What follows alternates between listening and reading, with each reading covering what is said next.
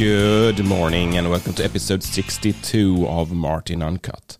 Today is the 13th, 30th of March 2021. And today's episode is How long should an episode be? As you can hear, my cold is still ongoing and I'm fighting like a brave Spartan to make it last the whole recording of this episode. So that will most likely determine the length of this episode.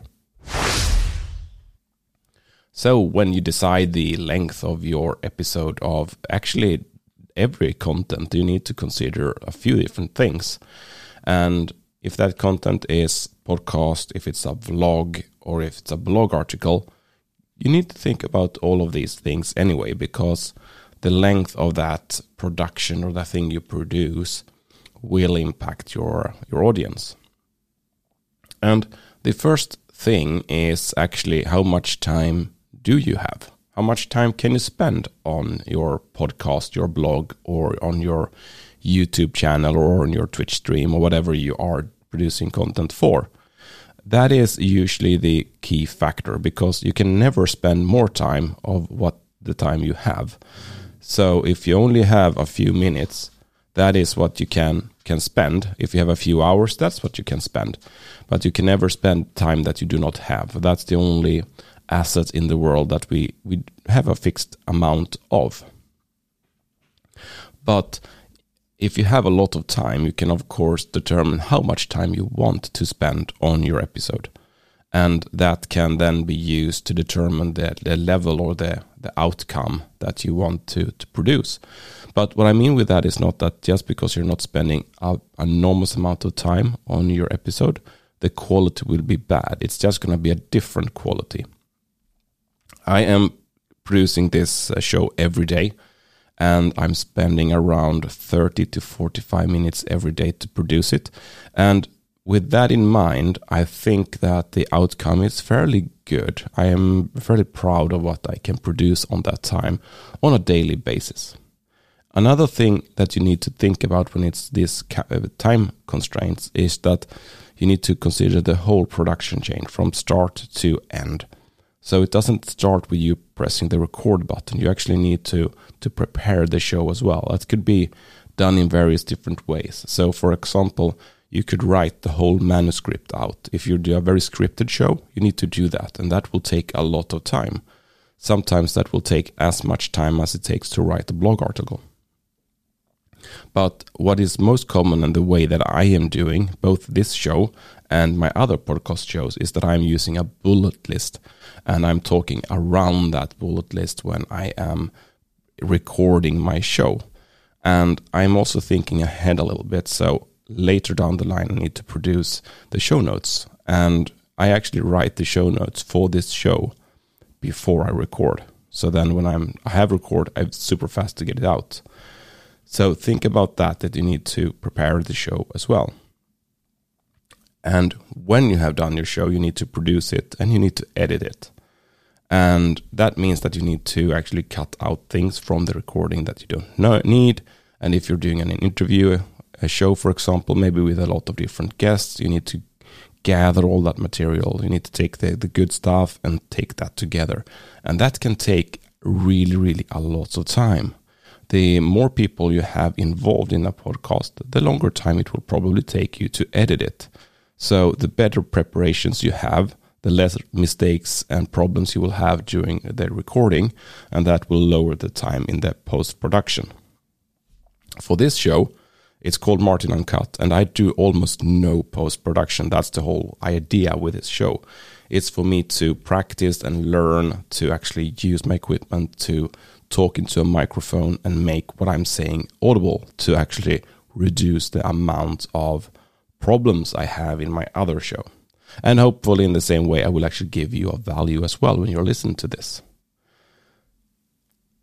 So, um, I spend roughly, I would say, five minutes post production with this show. And that's because I've set up my tool chain to be quite a lot automated, actually.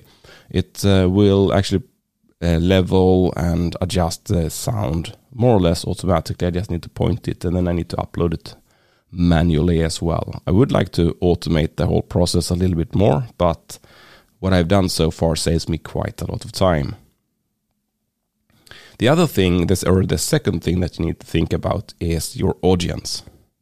How do they consume your content? Because that could also impact how long your show or your episode should be. So if you have typical podcast listeners, maybe they are listening to your podcast when they are commuting. That's fairly common. That means that they are sitting in the car when they're listening to you, and then you can look at the average uh, commuting time to find what is a good episode length. But if you're doing a video on YouTube, for example, how long should your episode be then? It's down to your audience.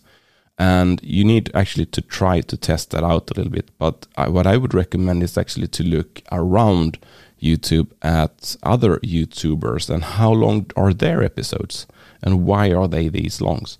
And what you will recognize is that quite common is that an episode is just below 10 minutes up till 15, 16 minutes. Um, if it's something that requires the viewer's attention.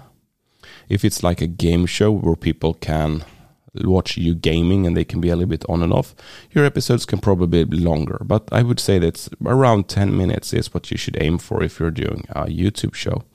But don't take my word as a natural law. You need to to do some research here. And what do do your audience expect? So if you do an episode that is 10 minutes every day, then your audience is expecting or are they will be expecting you to do that show 10 minutes every day. So, what's in their expectation? So, you need to put that into your consideration when you determine the episode length as well. The third thing, and probably the most important thing when you determine your episode length, is your content you should have a story or you should have an episode that is long enough to actually tell the whole story without the audience losing what you're saying. And that could mean sometimes that you need to have very, very long audience or very, very long episodes, of course, because it may be a complicated story. But what you can try to do then is to divide or split up the story into multiple sub stories, and then you can put a sub story into each episode, and that way you get a little bit of a series or an, um, an ongoing thing or a theme that you can go come back to. But you need to be able to tell the whole story without losing the audience, and you shouldn't make it longer never ever pad because that will people will understand that you're padding to make more more content or longer content. And that is just useless. So do not pad your stuff with unnecessary things. Just cut, cut that out and, and keep it uh, short and consistent. That I think extended my list. Um, so the three things that you should think about when you determine your episode length is how much time do you have? What uh, do your audience expect or what how much can they actually consume. And of course the most important thing is the content. I hope you enjoyed this episode of martin uncut and my voice lasted almost till the end so that was super good. If you like this episode please recommend it to friends and family and why not write a comment on itunes that would make uh, it easier for other people to find the show, and that would make me super happy.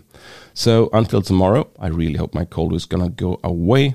Have an amazing day, and ciao ciao.